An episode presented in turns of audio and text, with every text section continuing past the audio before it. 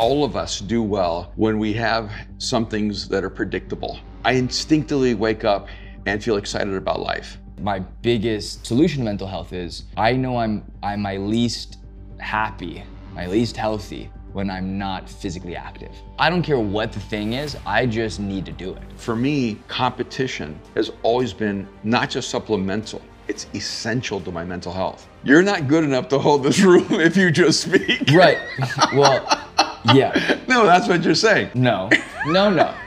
No, no. No. It is the way most No. speakers would hear it. That's how sensitive, weak people would hear it. You're listening to the Mindshift podcast with Aaron McManus and Erwin McManus. It is nice to be here with you in this tropical jungle, uh, home away from home that we're that we are in right now. It's a good day to be alive. And here we are with the podcast designed to blow your mind. I don't know if I like that. I think I think you've done that twice. I think we're gonna, stop that one. But we it just started pouring rain, and, and I'm looking at kind of a jungle behind you in these big windows, and we're we're on kind of some water, and we're we're away from Los Angeles. We were just in Austin, Texas, and we were at an amazing event with with our good friend Nico and Edwin.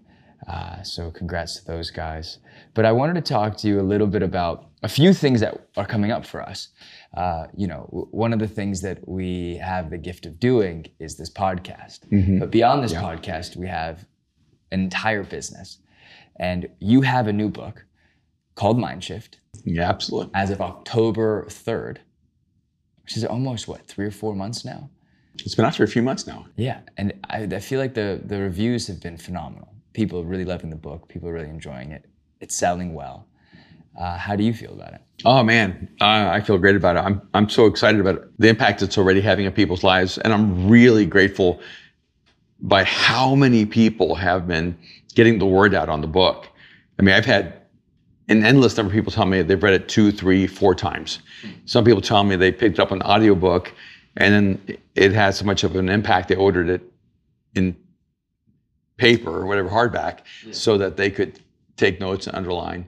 Uh, and I've had companies call me and tell me they've bought it for everybody in their executive team, and then their executive teams have bought it for everybody in their company. So it's it's really exciting just to just to see the impact of these simple but not simplistic principles. Yeah, I say they're simple because once you see them, they make so much sense, but they're not simplistic. Yeah, they're not cliches. They're they're um, they're just these really subtle mental shifts that when you make them, it changes your life. And for me, that's an incredible uh, gift to be able to bring to people. I love that. So if you're new to this podcast or if you're just listening, go pick up the book Mind Shift on Amazon, Barnes and Nobles, everywhere the books are sold. And You every will- airport where you fly through. That's really amazing. that Your books are in airports for the first time. Yeah, I'm so excited just to be in all these different airports. I've been traveling like crazy. And now people are sending me photographs of their airports Yes. where the book is, which That's is kind of awesome. If you see Mindshift in the airport, send us a photo. DM it to us on Instagram um, or send us one of our personals. Uh, but the easiest way is to follow us on Mindshift Pod. Okay, so we want to go, run through a few things because you know people talk about self promotion and sales, but when we go to these conferences and events, we realize that we are not salesmen. In fact, we realize that we're really bad salesmen. So I want to be the greatest, worst salesman that there is. But essentially, you are listening to a podcast that is essentially financed by the projects that we do on the side. Um, our primary business is a community called The Arena, which has multiple layers of uh, built out to it. But essentially, it's a learning community and a conference that we have now combined and brought together and we have a few hundred people that are a part of the arena. We do a weekly call uh, Tuesday mornings, and we do a couple other bonus calls throughout the month. And now we're starting a new thing where we're doing a live monthly summit. So each month we will have a monthly summit live with you and me and one other person as a guest host that we introduce his book, we introduce his content. He talks about the subject that he is has you know gained mastery over and some of the guests are actually phenomenal so i'm going to pull that up but while i'm doing it can you talk a little bit about the arena and the community yeah, I think really the best way of describing the different layers of things we do is that we're a personal development company and that we focus on moving people to optimal performance. And so there's a sense where everyone needs this because everyone needs to improve. But there's also a sense that um, there's some people it's really purposely targeted for because it's the people who know they need to improve Yeah. and want to improve. Because one of the things that you just realize over a lifetime is that you cannot give people determination, but you can give people opportunity. And when a person has opportunity, I think the greatest gift you can give them is um, I did that backwards. When a person has determination, the greatest gift you can give them is opportunity. And I think the arena is a place where people who already have determination come to access opportunity, an opportunity to grow, grow as communicators, grow as leaders, grow as human beings, and also just expand the inner universe of who they are. Because if you have big dreams, you have to have the internal universe to carry the weight of those dreams. And uh, you, you know, if you if you want to become better at what you do, you have to have better skills. I think that's the Yeah. summary of it, right? Is Yeah. to be a great communicator, you need to surround yourself with great communicators, with great leaders. So here's the lineup for the next few months. So end of January, we have Ed O, who's the CEO of Keirsey. If you're familiar with the Myers O. Briggs. Ed O. Kim. Sorry, I call him Ed O because that's what it is on my phone. But Ed O. Kim, he was the, the CEO of Keirsey. If you're familiar with the Myers Briggs, or the Strength Finders, or the Birkman, these are personal, they're personality uh, assessments that we use as a part of our business. Yeah. But he is going to be giving tests out uh, to. So if you sign up for this event, you'll get a Keirsey test. You'll take the personality test, and he's going to break down the four different personality types that are unique to Keirsey, which I think is really exciting. We just took the Mosaic team through it, and he came in and talked to the team, and that was amazing, and you know caused tons of good drama. Yeah, basically, it's four different temperaments with 16 different prototypes where you can begin to identify who you are and how you engage the world around you and also develop a strategy to work with people who are the same and different than you. Yeah, so that's really exciting. January 31st is this event, and it's going to be online, Zoom. So we're going to uh, basically tag a link into the bio of this podcast where you can sign up for the event if you're not part of the arena. But here's the best part about the arena this is the, the soft sell. If you join the arena, you get free access to our conference, which is October 10th, 11th, and 12th, where you're listening to some of the top speakers in the world. Brendon Burchard, you have Chris Do, you have Erwin McManus, you have Ed O. Kim, and all of these guys have kind of agreed to like pour into the community even deeper beyond the conference, which is phenomenal. And so we're doing these like monthly summits. In January, we have Edo. February, we have Todd Herman. March, we have Alli Webb, founder of Drybar. April, we have Jon Gordon. May, we have Dan Bolton. June, we have Phil Jones. These are just the confirmed people. So beyond that, I imagine we'll do more things. But you get all of these summits for free if you join the arena. So the arena, it's around $4,200 for the year, but you get so much value for it. So if you haven't joined, if you thought about joining and you're, you know, maybe you're in that place where you're on the line, join the arena.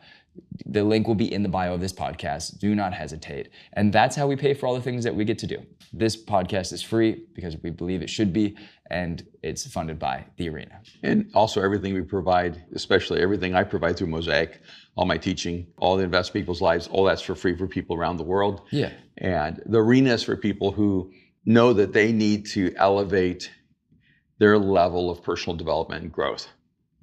And it could be because of where they work, it could be because they own a company, it could be because they have uh, aspirations for a different life. I mean, who's the youngest guy in the arena? Caleb. Caleb, how old is Caleb? I mean, Caleb joined the Art of Communication, the first product we released during in 2021, and I think he was 17 at the time. Wow. Now he's, I believe he's not, he just turned 19, had his birthday in the arena, came to the conference. Like this kid is just so sharp. And then we have guys as old as like in their 60s. I think Mark might be in his late 60s. yeah. So we've got some amazing, 70. amazing, amazing Yeah. people. So it's amazing from 17 to 71. That's the whole spectrum. And it really is about having a posture of learning and growing and development. And Well, let's I- jump into yeah. this thing. And I'm just saying, I know for myself, so much of my life, I really wanted access to people who could help me elevate in so many different areas. And, and the only way I could do that was through reading. So books were the way you accessed the best thinkers, the best leaders, the best communicators in the world. And now, you know, because of the emergence of technology, you can actually go to the best training environments in the world through environments like the arena, which is for me pretty amazing. It's really interesting, then, because I think growing up, if especially like being so interested in film and and the behind the scenes, none of this masterclass educational content existed. You had to No. go to four year four year university. So having communities like this, where essentially we do calls and then we do 30 minutes of a call, 30 minutes of a Q&A, and they're creating more rooms for Q&As. Like it's just such an incredible space where we're building relationships with people in real time. And I think for us, like I, we were watching the Bills game last night. We are in Mexico and we're huddled around this little TV behind us. Well, I guess Austin moved it. Uh, and we were watching, was it the Bills versus the Ravens Chiefs. or the Chiefs? I'm heartbroken. But I'm, I'm watching the Bills. We love Josh Allen, and we're watching them lose. And I'm thinking, oh, Joe Vacante from Buffalo is going to be so upset right now. Shout out Joe, and him and his wife are a part of the arena.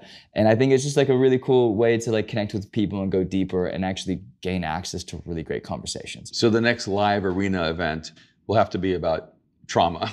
Why? Why? Because he watched his I Bills know, lose again. I know, I know, I know. He's dealing with the kind of trauma that people do not recover from. Well, we'll have the call. We'll have the call tomorrow. Um, but by the time people are listening to this, um, we will have consoled Joe personally. Okay, so let's jump into this pod. All right. So we're just in Austin, and we before that we were in LA, and before that we were in Vegas, and so we've been moving around a lot at the beginning of January. And one thing that I really have had a hard time with is how do I have a routine while we're traveling so much? And I'm I'm fortunate enough um, to invest in therapy. so I have this amazing therapist, and she's great, and she whips me into shape and she's very vocal and i like that she actually gives a lot of feedback um, she says that her style is genuinely unique in that i think it's a little bit more like Stutz, that documentary Stutz with Yeah. jonah jonah hill and his therapist but i was asking him, like routine is really throwing me off i keep getting sick i keep we're traveling so much i kind of have all these pressures and anxieties and stresses while all the while like building a business and I feel like when I'm on the road, I'm kind of just the wingman, but I'm not able to like achieve the things I need to get to achieve. So there's massive benefit. I love being on the road with you. I love traveling. We get to meet all these amazing people all over the world. But I'm mad that I get too skinny because I'm not able to work out. I'm not, I'm not able to eat the way I want to eat. I'm being so uh, non-adaptable. And she she stopped me and was like, dude, you need to give yourself some some forgive yourself a little bit, give yourself some grace. But we also let's and she gave me kind of a conversation around, gave me a talking to about rituals versus routines. So that's something that we were talking about today. She's like, you need to throw out this idea that you have to have a routine. So what's She's the difference? She's like, I want to. Well, I'm going to talk to you about that. That's something I'm still trying to wrap my mind around. She's like, I want you to have rituals. So your routine is, I need to be here at eight, be here at eight fifteen, do this at eight thirty, do this at eight forty five every morning, every day. She's like, that's just never going to happen. So you're going to always be disappointed and depressed and anxious because you're feeling like you're not achieving the thing you want to achieve for yourself. She's like, why don't you set up morning ritual? Something that gets your body and your mind ready to go and you can take that with you on the road wherever you are in the world. And she gave me like a couple prompts like some questions. I think it's like five minute journal type stuff. Some questions that i could write down in a journal. She's like give yourself five minutes where you sit up you you know, ground yourself on the floor you jump on a journal or in your phone. She's like i don't really care how you do it but just do it in a way where you give yourself five minutes to reset and get ready for the day and create this ritual and then go on with your day. And it wasn't hyper spiritual, it wasn't anything too crazy, but it was this kind of what are you grateful for? What are things you're looking forward to? What are some problems you're foreseeing and how do you achieve them? And it kind of flashed forward. We were in Austin and you did this event for Nico at his internal, uh, uh, the collective team, and they're a sales team doing, I think, alarms and For solar. Skyline, yeah. Yeah, for Skyline, who's uh, Edwin Origave's Company. yeah. company. And Nico's one of his top guys in Austin. And so we got to go spend time with those guys. But you kind of talked about something that was really interesting. So I wanted to break that down on the podcast because I think this is actually going to be really helpful for people. So, what does ritual, what does a life of like ritual versus routine look like for you? Well, that's, that's an interesting frame. I don't think I'm a person who is desperate for a routine. Okay. So, uh, so my struggles would probably be maybe So you're calling me otherwise. desperate. no, I no. You're calling me thirsty. Okay. Some people, You like Mariah more. some people are more structured for. he stopped. He stopped. You, Mariah is your favorite child. You're just telling me this now on air. You haven't known that for years. My whole childhood, my whole life is in question. Ironically, both you and Mariah are very structured. Yes, Both of you are. yes. Maybe it's a reaction to my lack of We had, structure. we had to raise ourselves. you were raised by wolves.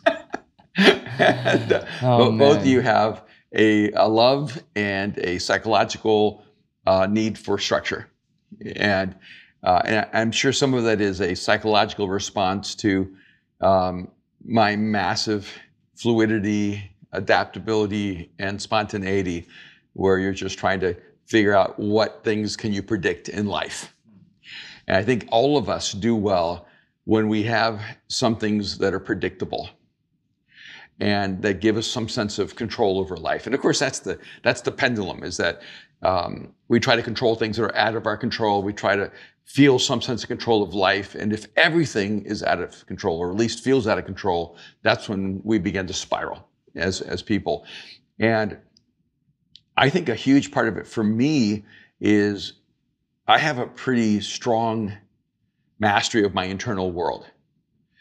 And my internal world is almost completely disconnected from my external world.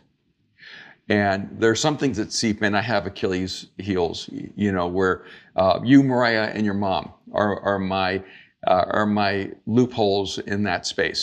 If you're sad, or if Mariah's sad, or your mom's sad, it has an effect on me. Yeah. Y- y- So you you're know, always being affected because at any given point, one of us is, one of three of you is always is- sad. one of us is you know going through something. But overall, you know, I, I, I face crises and challenges, and sometimes I feel the, the stress of some of those things. I mean, last night, you know, I woke up in the middle of the night and I felt the stress of, of Mosaic, you know, the community of faith that I lead, because I know that um, we have to have significant growth this year. You, you know, we'll probably have like a million dollar differential. And then the, the implications that become, if that doesn't happen, there are people who are going to lose their jobs. There, you know, and, and all that falls on me. Right. And, and so I feel the weight of that, and I do feel the stress of that. So I'm not saying I'm not affected by outside factors, but I can say that my rituals are very internal. And I don't find peace by trying to control the world outside me. I realize there are things I can do to try to solve the problem. In fact, quite a few things. And but it's out of my control in the end. And so I, I think I have a very fast mechanism where I begin I let go of things that are out of my control very quickly. And I let I let go of them psychologically, emotionally, and spiritually.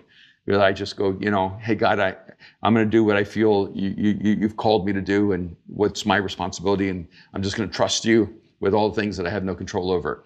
I think most people spend their lives trying to control things that are out of their control, and that's why um, they feel frustrated with life.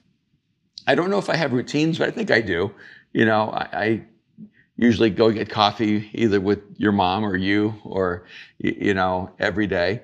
Um, you know, so I have like coffee routines, but I like varying that up. I like going to different places, you know, and so I don't think there's anything I do exactly the same every day.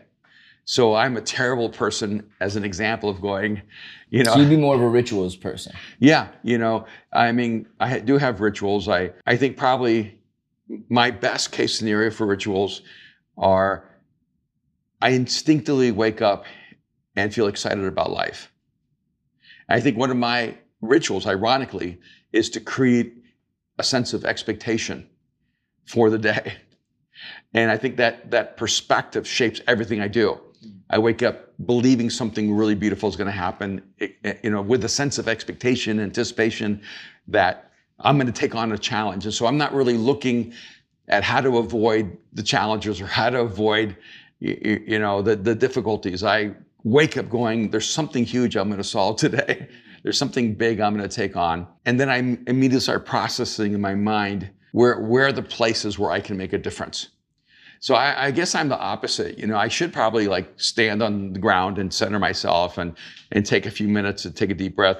In my ideal life, um, I walk and I'm by myself. And if I can have 30 minutes just by myself, I feel like the world is a thousand times better. So there are definitely things that when I get to do them, I'm better and I'm more effective. And and for me, silence and walking are interconnected. I'm not a person where I can just sit in a chair and be quiet for 30 minutes or you know lay on a mat and be quiet for 30 minutes. I am a person that for whatever you know function or dysfunction, I need movement. I always felt like I'm more like a shark. You know, they're even moving, you know, all the time. And um, when I'm moving, it's when I meditate the best. When I'm moving is when I'm dreaming the most. When I'm moving is actually when I begin solving problems and expanding um, the world inside of me. And so I know that if I can actually just get a 15 minute alone kind of walk, even if I'm just walking, get coffee and come back, everything changes for me in that moment. And, and then I just add some things to the physiology of it where I don't put sunglasses on, I don't wear a hat, I make sure I get the sunlight, you know, because, you know, I want to get my circadian rhythms in place and I want to try to go to war against the potential of feeling depressed or having negative emotions. And I know that, that I'm physically connected to those things. In my ideal life, um, working out for me is really important. You know, here we are, you know, in Mexico, and we all just said, hey, we'll just chill this morning, everything like that. We'll meet for a late breakfast at 9.30. I woke up at 5. I tried to go back to sleep, but I couldn't. So I took off to the gym, spent an hour in the gym by myself, and it's such a reprieve. That's a ritual for me. And when I don't get to do that, I start spiraling badly. Like I didn't get to work out for really two months because of the surgery I had. And I ate bad. yeah. I felt bad and um, I looked bad. I mean, everything for me started spiraling, and because some of my rituals were gone. Yeah. And and so those are some of the things that you know strike me. I think you have much better. Like I admire your routines. I think you're a person who has been so disciplined, even like the way you read the Bible, the way you pray, the way, you know, I know it goes up and down or how that, but you are a person who really established when you're at your optimal level. I'm very structured. Yeah, and I always admire it, and I always try to emulate it in some ways too, because I go, "Dang it, he's he's light years ahead of me in this. Like he's just way better at this." And we have some guys coming here at this event that we're doing. Yes. So uh, wait, hold on, let's talk no, about but, that. But Okay. I want to do it backwards. Okay. You don't know this, but I actually like they've talked to me, "Hey, I want to grow in my faith," and I tell them, "You need to meet with Aaron. Aaron is way better at me at helping a person with all the early steps of faith. Yeah, it's interesting. You're just better than me at it." But then when they're ready to take the red pill or the blue pill, that's when I'm the person who gives them the red pill, the blue pill, and then when they take it, they go to you. they get to you. But I, I think you're the person who knows how to help see being a shepherd taking care of sheep and then killing the bear and then killing the lion will get them where they need to go. And then you convince them deliver the cheese to the front lines because it's your act of service. It's a part of your character development. Referring to the Bible right now. I am. The story in David. And I'm the guy that basically says, Hey, there's Goliath, it's your turn. Yeah. Figure it out. oh, No, you okay. might want to use those rocks. yeah. A lot of my yeah internal structures are are healthier. My life is healthier when my internal structures are consistent.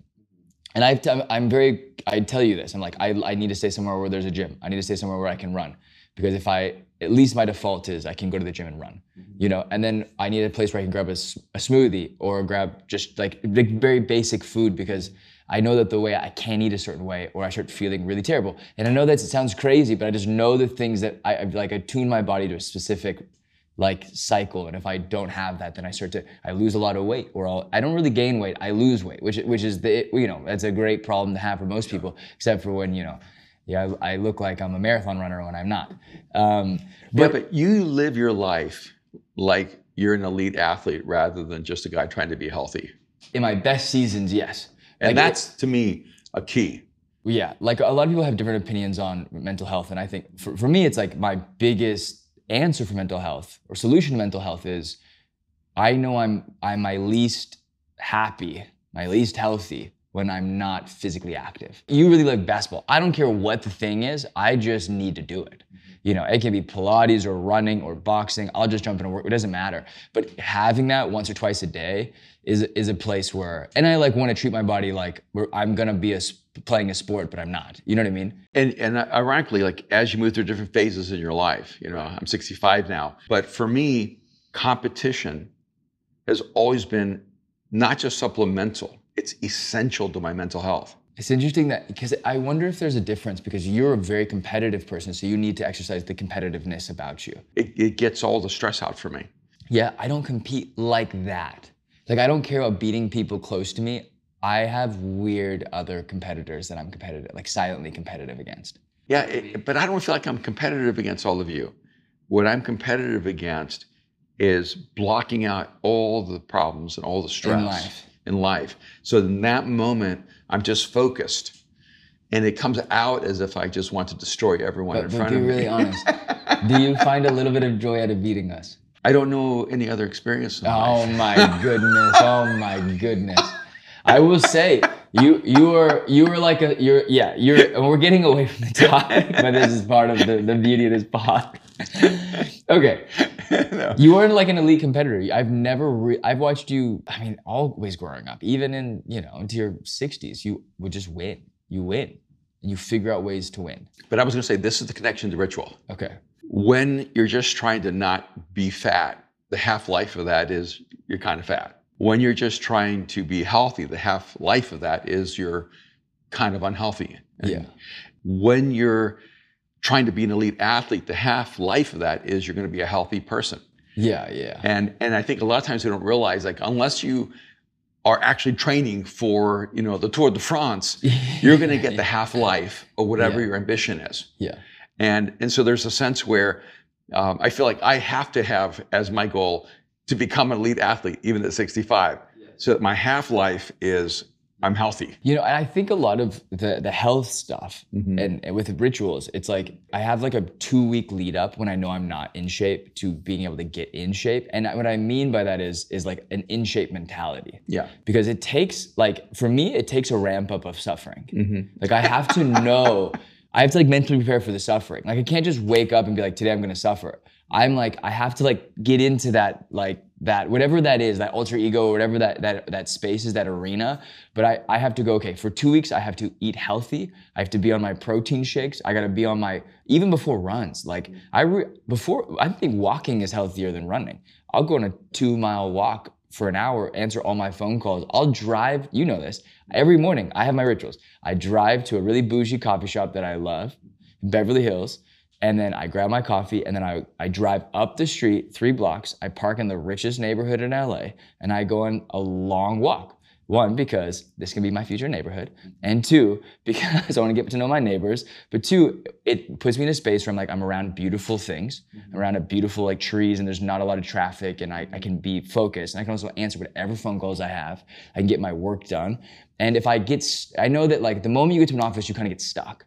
You know what I mean? Like wh- whenever we get to a place, then it's people, people, people, meetings, meetings, meetings. If I get to a place from like, there's an ecosystem or an environment of health, and I get stuck there, it's a much better place to be stuck, right? So I know I can, I can have my walk, I can get my emails done, get my phone calls in, and then be be ready to go. But but more than that, we wanted to talk about uh, New Year's resolutions, and then you made a joke at breakfast. You're like, you mean New Year's delusions? so I want you to kind of break that down for us. Why is having New Year's resolutions a little bit ridiculous to you? I'm going to do something that frustrates you. I'm I'm going to be digressive, but I'm going to get there. Well, let me ask the question better then. Okay. No, it's a great question. Well, let me start over. Okay. Do you have New Year's resolutions? No. Can you tell me why? I don't have New Year's resolutions because I find that resolutions that have outcome goals are usually meaningless. But resolutions that have intention are usually more meaningful. Okay. and so I, I, re- I replace goals with intentions. Okay.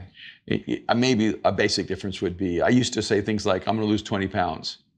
And, you know, even if I lost them, I'd gain them back because I didn't make the intention um, the focus. The goal, I'm going to lose 20 pounds. Anyone can lose 20 pounds in an unhealthy way. And they can actually lose 20 pounds never changing their mental structures and their lifestyle.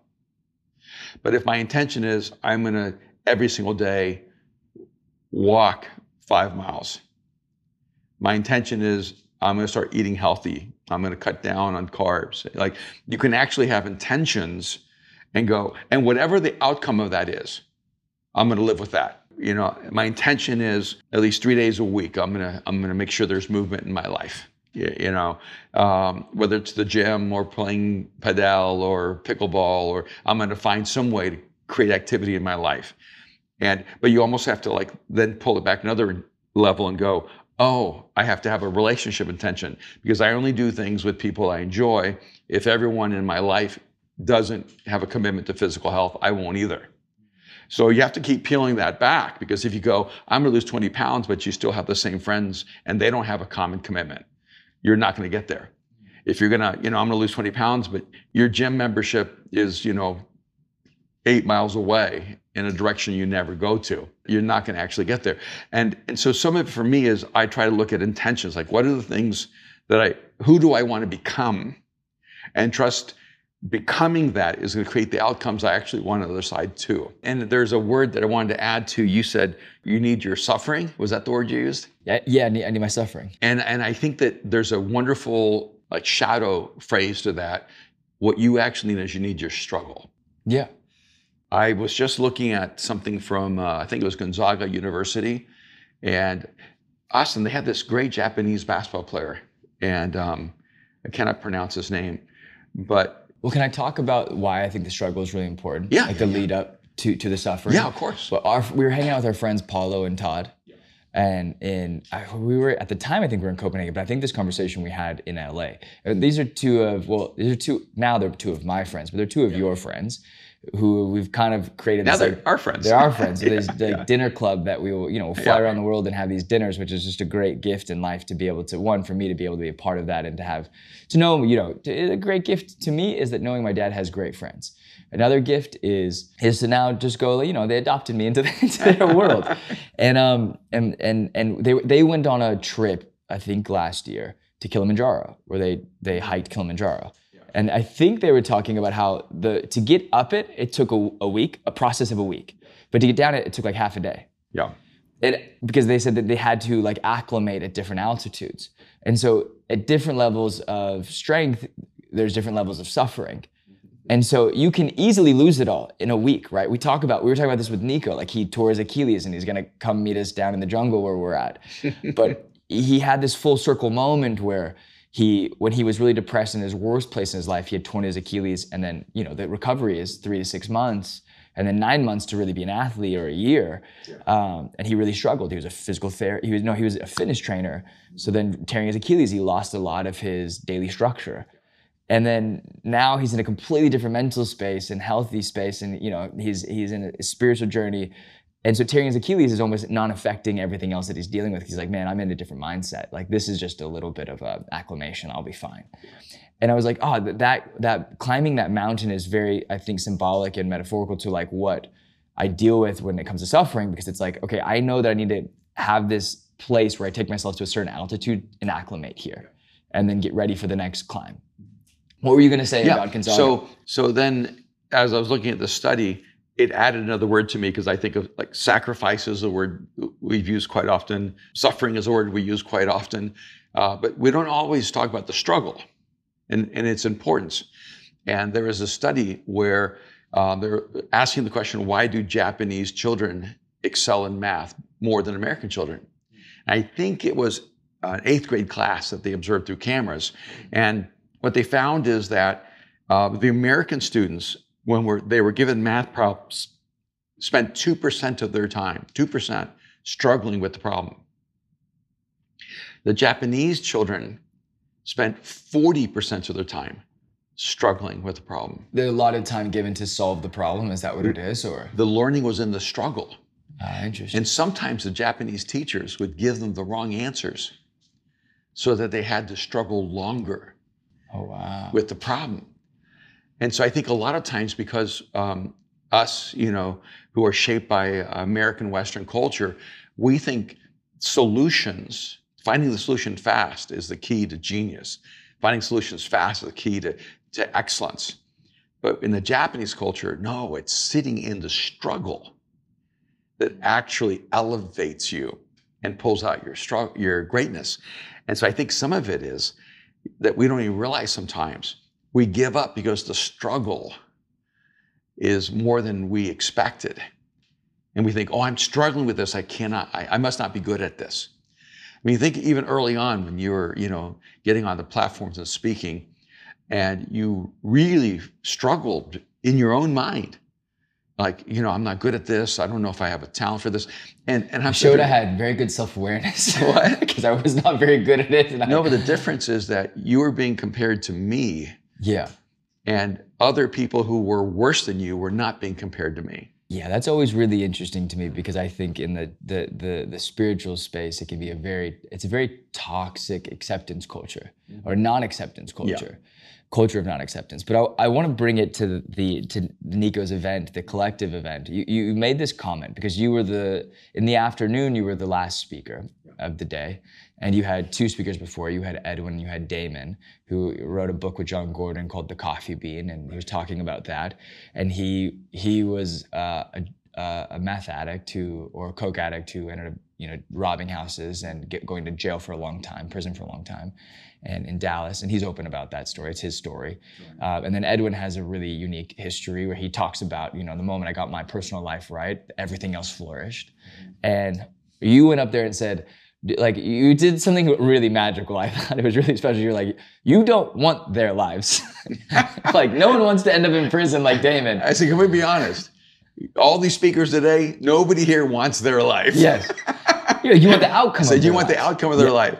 You know, you don't you don't want to go to prison like Damon. You know, but you might want to write a best-selling book like The Coffee Bean. You know, you don't. You, and I, I said, hey, you know, you, you don't really want like Andy's past or Nico's story, but you want their outcome. And with Edwin, you definitely don't want his life, but you would love to own Skyline. Yes. and I think the reality is most of us, when we listen to people's stories, we think, oh, I want that. We don't really mean that. Right. We want that outcome. We don't want that struggle. And there it is. See, they all went through a very significant process of struggling. It's in the struggling that there is the learning. And, and I, I think sometimes social media actually makes the struggle less appealing Be- for a couple of reasons. One, I learned how to speak, and there's no record of it. Yeah. Yeah, there, yeah. there are no videos of me speaking, no no tapes of me speaking. There's no evidence of how bad or good I was, so I was awesome. Yeah. You know, and Yeah. I was able to develop skills in the struggle. And a lot of it is like this little country church outside of Chapel Hill, North Carolina, Yeah. that let me speak and teach and lead.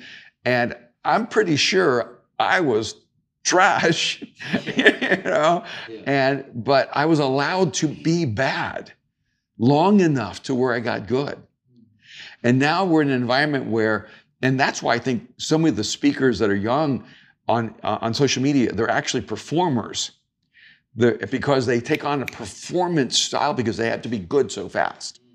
So they never find their authentic voice. And I, because finding your authentic voice takes struggle. Finding a, the voice of a performer really just takes style. And early on, you were really good when you were imitating styles. Hmm. And it was just me fighting with you because I, I, I was watching you fast track to becoming a really good speaker. And I didn't want you just to have style. Oh, I was so brutal back then too. Like people wonder. I mean, people don't wonder. I, I'm not. I'm not the obvious choice when it comes to public speaking. But you really put me through a grinder for a few years, and I, was. I was self-inflicted. I wanted it, but I think you had me host five services a Sunday for years. And you know, where there was one aspect of it where there's like the giving or the announcements or the closing. You had me do different parts, and you obviously we, I, we were shared with other people. But every every time I'd be like, I hate this. I'm terrible at it. You'd be like, okay, we'll go watch the video and go figure it out. And you created an obsessive compulsive uh, nature. And I think you know we, we, we use OCD as as as like a negative terminology, but I actually really do think that it it obsessive compulsive order is like it, you you need the first two to equal the third, right? you have to there has to be a, a certain nature a certain thing about you to become obsessed with something, right? You have to really become obsessed with something to be good at something. And me and Nico were talking about that after the event. He's like, man, how did Erwin go up to the event? And he knew it. He's like, he knew the event had run long. And That's an understatement. And You're this- being very kind. yes, well, that's my boy. So I'm gonna, I'm gonna be kind. But um, yeah, but it, but it ran long. And actually, me and Austin were talking. Me, you, and Austin were talking about this at breakfast. We're gonna do a like some kind of masterclass education thing that we put on the arena on like how to run an event. How to create a great experience. how to create a good experience, but also like you know, because I, I think I we did the arena conference in six weeks. We prepped it, and it had been years since I had done, uh, you know, a, a, church service. I hadn't been, I haven't been on stage in years, like three years. I haven't done any of that. There was so much I learned through the playback. There's so much I learned in the moment, and so much like so much. I'm so excited. The day was over. I was like, thank God it's over. I can't wait for next year because we just learned so many things. And I really want to help people learn what we learned in the process. But one thing with Nico, you uh, you went up, and, and Nico was telling me this at dinner. He goes, I don't know how he went up and just completely changed the room. Like, how do I do what he he does? Well, let, us describe the room because yeah, they began at I don't know nine in the morning.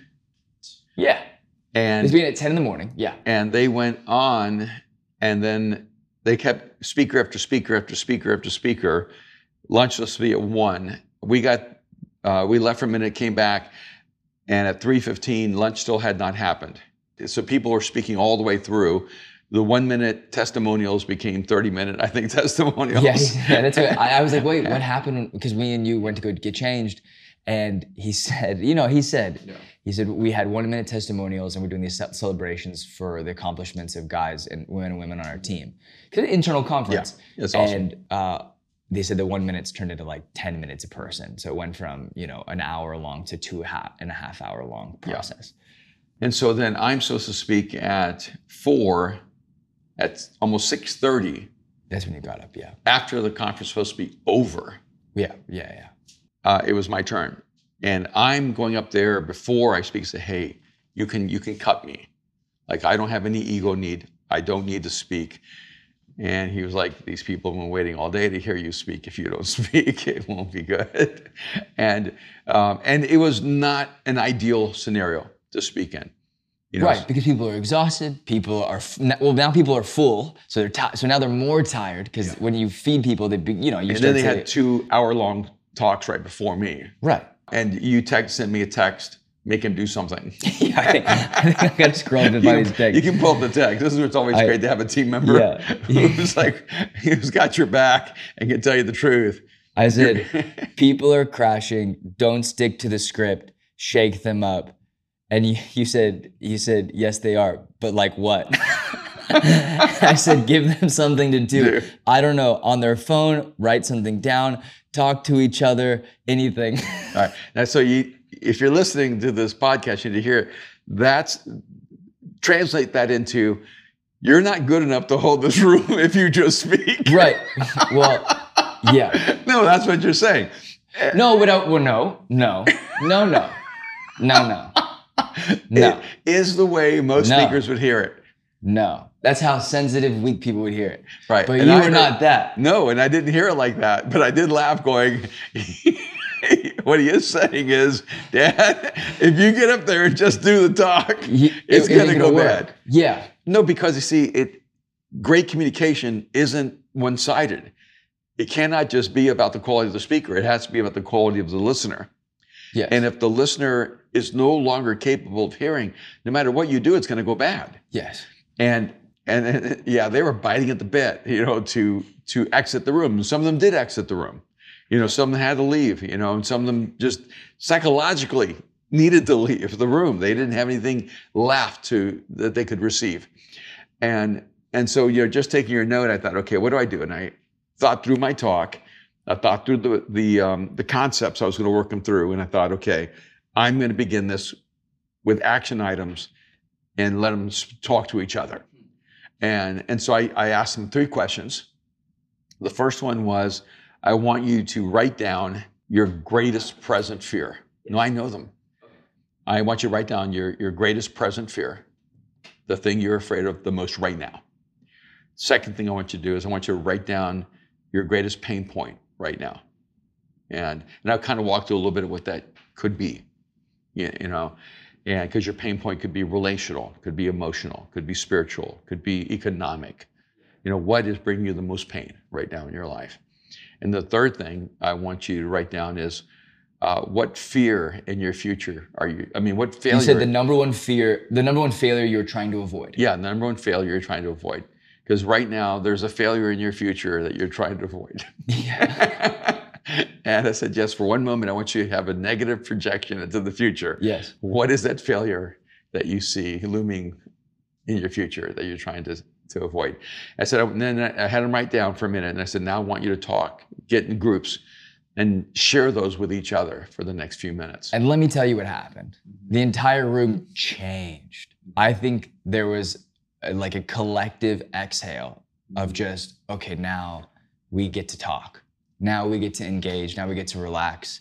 And people immediately, you know, because when people are tired, people are less willing to comply.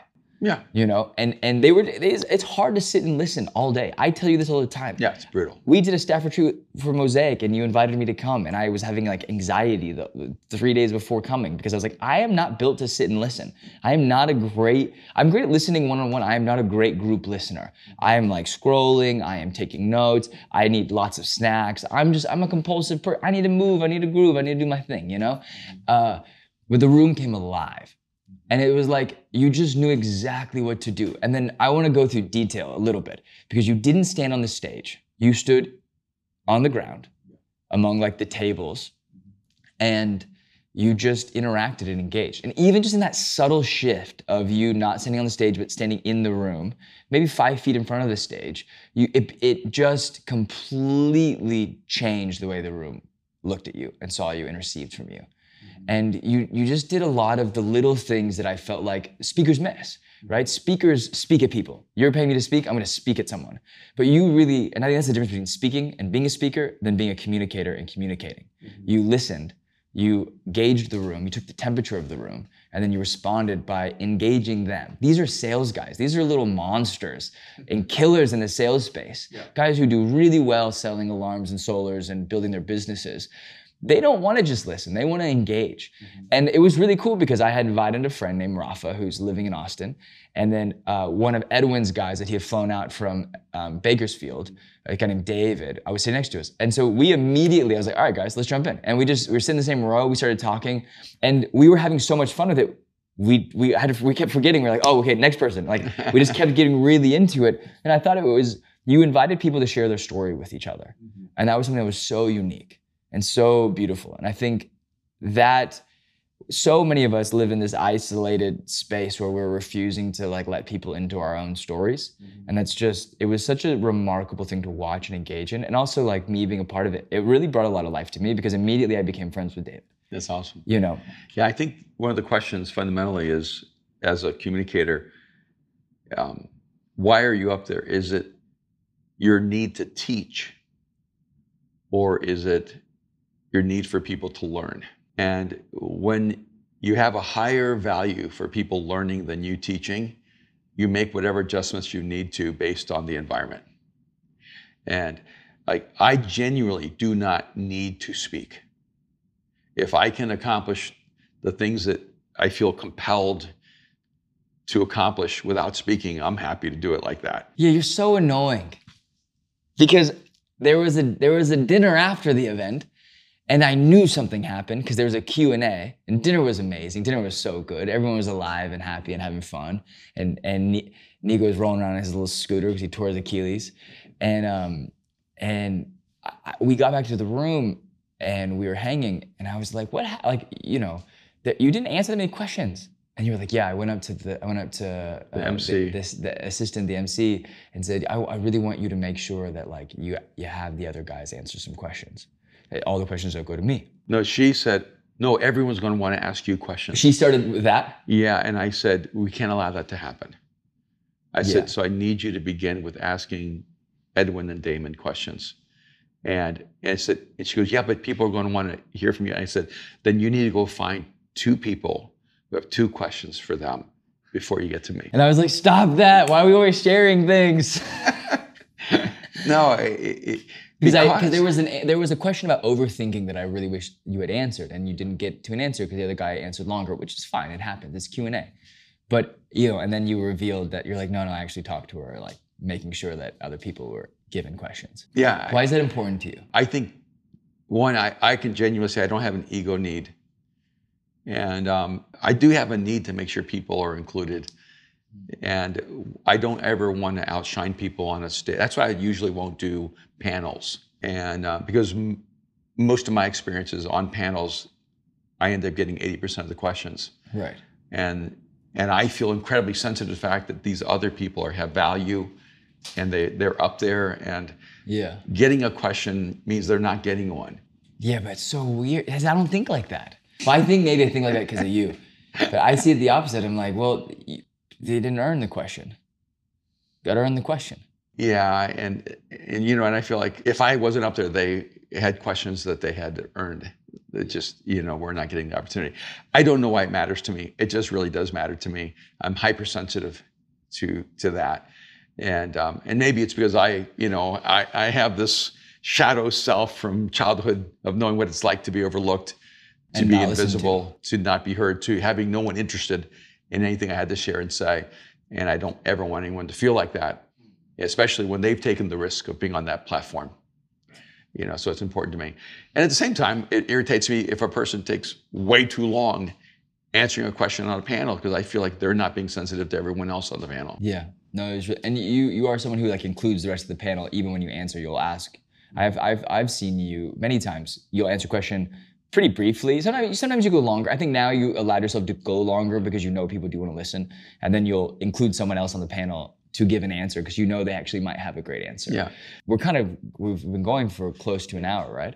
But I, I do because you asked me this and we and about why we're here. Yeah. You know, we have about 20 men coming in from around the world Yes. which is pretty amazing.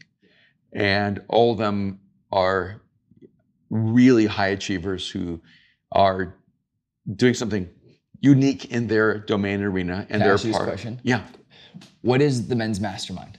that's what it is. It, I this know. is I this- want you to. I'm going to ask it so you can answer. I just want to have the questions in there. really the men's mastermind is um, a community I've curated of top tier leaders who one want me to invest in their life and two want to do life with other top tier leaders um, who they can you know in a sense um, invest in and be invested in grow together and so it's really for me, for me a very exciting space it's it's for me my Navy SEALs group. It's the guys where I don't have to apologize for being tough.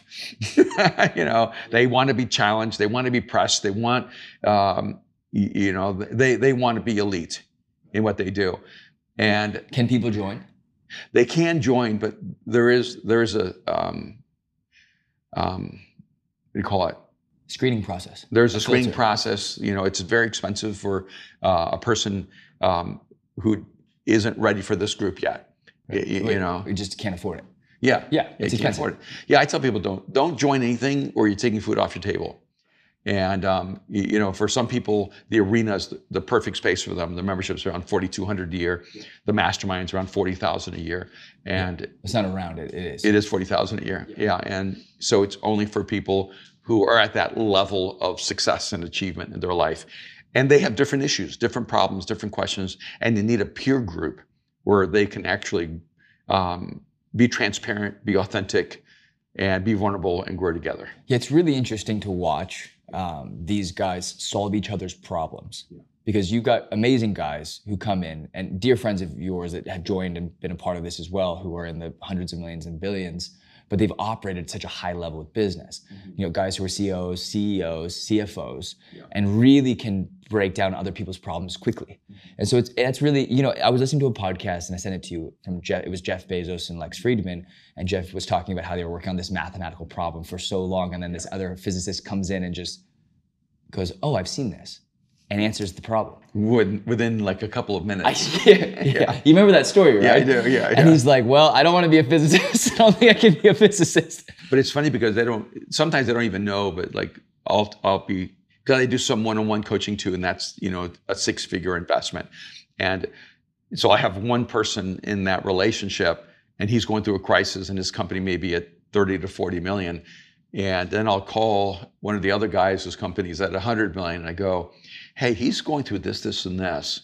and and you know what this other guy's saying? I'm bored. I need people to mentor. Yeah. And I go, Right. Mm, yeah. hey, would you want to meet with him and help him through these issues at his company? Because he's already been through that. Yeah. And so you create this incredible synergy of relationships and people helping each other. And it's just really fun too. It's amazing. So we'll we'll link some kind of application form to that as well for Yeah, you which is why we don't guys. publicly advertise it. Yeah, I think we've always been like, you know, a little bit nervous to name the price. I've always been very private. Yeah. Yeah. And I think, you know, we've never been flaunty about that. We've never been really salesy about it. But the reality is that there are amazing men around the world who need access to a business community that one is faith based. And we have guys who don't believe in God in the community, which I think is really cool. That they're like, I'll deal with the Bible stuff so I can get to the business stuff. And then they really find some value in the spiritual side. Yeah, and ironically, everyone who's joined who was an atheist or didn't believe in God at all, they've all said to me, "Hey, could we do a session on like God or spirituality?" And and with every one of them, I say, um, "Yes, we can, but that's not a paid session That's just, because once we're talking about God, once we're talking about faith, that's just you and me talking as friends." You know, and they'll go, "Really?" And I go, "Yeah." And it's really beautiful. And one of the guys texted us and said, hey, I'm ready to follow Jesus. Can I be baptized at, at the men's mastermind? Which is really beautiful. yeah, it's really beautiful. Hey, we probably should wrap this thing up. All right. But I just want to say thanks for jumping on in on this. And Oh, this has been fun. it- it's so fun. And, honestly, I wasn't sure how it was going to be in the jungle, but I love it. Yeah, embrace the struggle because in the struggle, you increase your capacity. I think that's one of the exciting takeaways from this. No, I, I agree. And I, uh, one challenge I want to give to the, to everyone listening, if you've made it this far, I want you to take a minute and find someone in your life and break down these three questions. And I'm going to repeat the questions again. What is your greatest current pain point? What is your greatest fear? And what is your number one failure you're trying to avoid? Those are the three questions. Yeah. And so do it on your own, do it with a friend, do it with a family member, but do it with your teams and your staff. But I found that it brought up such great, great, uh, unique uh, interactions with people. And you know, some of it was monetary, some of it was financial. Sorry, some of it was financial, some of it was relational, some of it was emotional. Um, but it was really, you know, a way to like let people kind of open up on their own pace. And I think we're going to take those questions a little deeper in our arena session. Yeah. And, and then if our arena community uh, feels comfortable with it, maybe we'll post some of that Yeah, I love it. because it would be really great to, to watch people process these kinds of questions. Amazing. Well, thank you guys for listening. Uh, I'm going to invite you guys to hit subscribe on YouTube, to rate and review this podcast on Apple Podcasts, and to review this podcast on Spotify. Uh, hit follow. Uh, join us wherever you guys are listening. We're so grateful that you guys jump in with us each and every week. Uh, we're looking forward to seeing you guys next week. And then we'll have some guests in the future, but we're doing some one on one stuff until then. Uh, see you guys next week.